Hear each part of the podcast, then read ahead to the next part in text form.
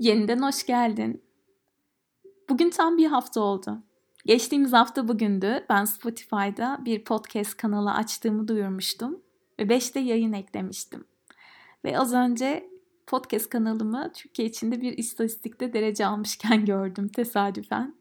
Ve çok mutlu oldum. Aynı zamanda içinde bulunduğumuz bu dönemde bir durma anında, bir inziva anında bana gelen bu podcast yayını yap ve konuş, oku bilgisinin, hissinin aslında ne kadar da isabetli olduğunu gördüm. Bu yayın sana teşekkür yayını. Başlamadan önce ne söyleyeceğimi hiç planlamadım. Sadece tesadüfen geçtiğimiz yıl yazmış olduğum bir yazı önüme düştü.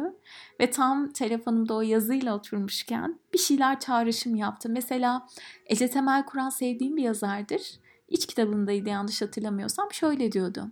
Sözcüklerle uğraşanların her zaman aslında bir zavallılıkları vardır.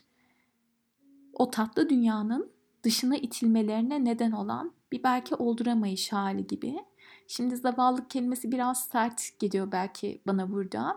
Ee, bazı yazarlar için elbette söz konusu olabilir.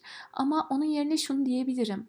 Belki şöyle bir anlayışı var gerçekten de sözcüklerle uğraşanların, yazanların ya da konuşmak isteyenlerin daha geniş bir aileye, yuvası saydığı evrensel bir aileye ulaşma, onlarla beslenme ve besleme ihtiyacı, kabı boşaltma ve doldurma. Ki bu bende belki seni de ilgilendiren bir şeyse bu cümle içinde böyle bir titreşim yarattıysa, şimdi söyleyeceğim şey belki sende de tezahürünü bulur. Bir konuda enteresan bir yapım var.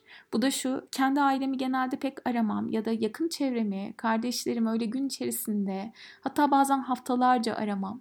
Öyle bir iletişimde olma ihtiyacım hiç kimseyle yoktur. Bu birçok ilişkiye baktığımda, gördüğümde, bağımlılık derecesinde birbirini arayan kişileri gördüğümde kendimi çok rahat hissettiren bir bağımsızlık alanı. Ama öte yandan ben de ara ara sorguluyorum neden böyle bir şeye hiç ihtiyaç duymadığımı yani kimseye aramasam evet kimseye aramadan belki aylar geçirebileceğimi öte yandan tüm kalbimle severken ve onları sık sık düşünürken bir astrologla konuşmuştum bu konuyu. O zamanlar öğrenci değildim. Bana şöyle demişti.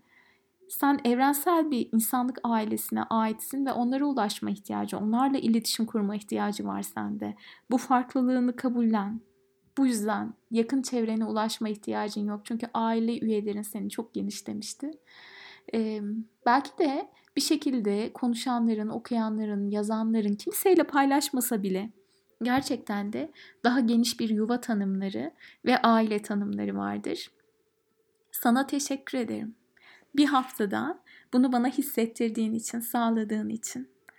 Şimdi okuyacağım yazı geçen yıl e, blog döneminde böyle blogları çok sık yazdığım, yorumları okuduğum bir dönemde Ozan Önen'in kitabından yaptığım bir paylaşımla başlıyordu. Fotoğrafta Ankara Kalesi'ndeyim. Önümde blogum açık, bilgisayarım açık. Bakıyorum. Şöyle diyor yazıda Ozan Önen. Buralarda kimse okumuyormuş gibi yazmanın riskleri var. Bir nevi delilik bu. Ama birine aniden ulaşıyor sözün. Odasının ta içine, tam da ortasına kalbinin. Ne büyülü.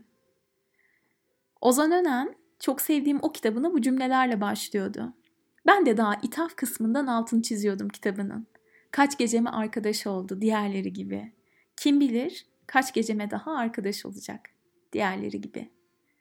Bloğu yazarken çoğu zaman içimden ben gerçekten delirdim herhalde demiştim. İnsan kendisini neden böyle ortaya koyar? Herkesin maske taktığı o dünyada neden tüm zayıflıklarını, sırlarını tek tek sıralar? Zayıflık sandığın şey aslında gücün diyordu iç sesim. Zayıflık sandığın senin en insan parçaların, ruhun aslında.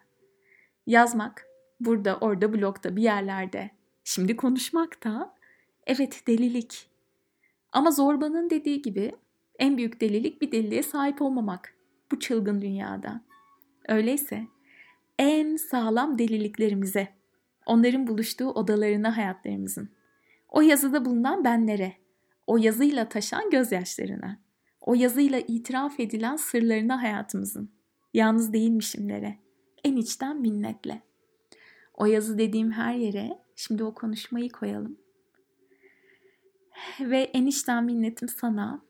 Bu sözler şu anda bir yerden böyle bir rüzgar gibi giriyor hayatına alanının. Belki bugün bana gelen bir videodaki yağmur gibi izliyorsun. Ben yağmuru sevdiğimi söylüyorum. Senin gözlerinin önünde doğaya yağan yağmur var. Ve bir esnem anlık yaşıyorsun.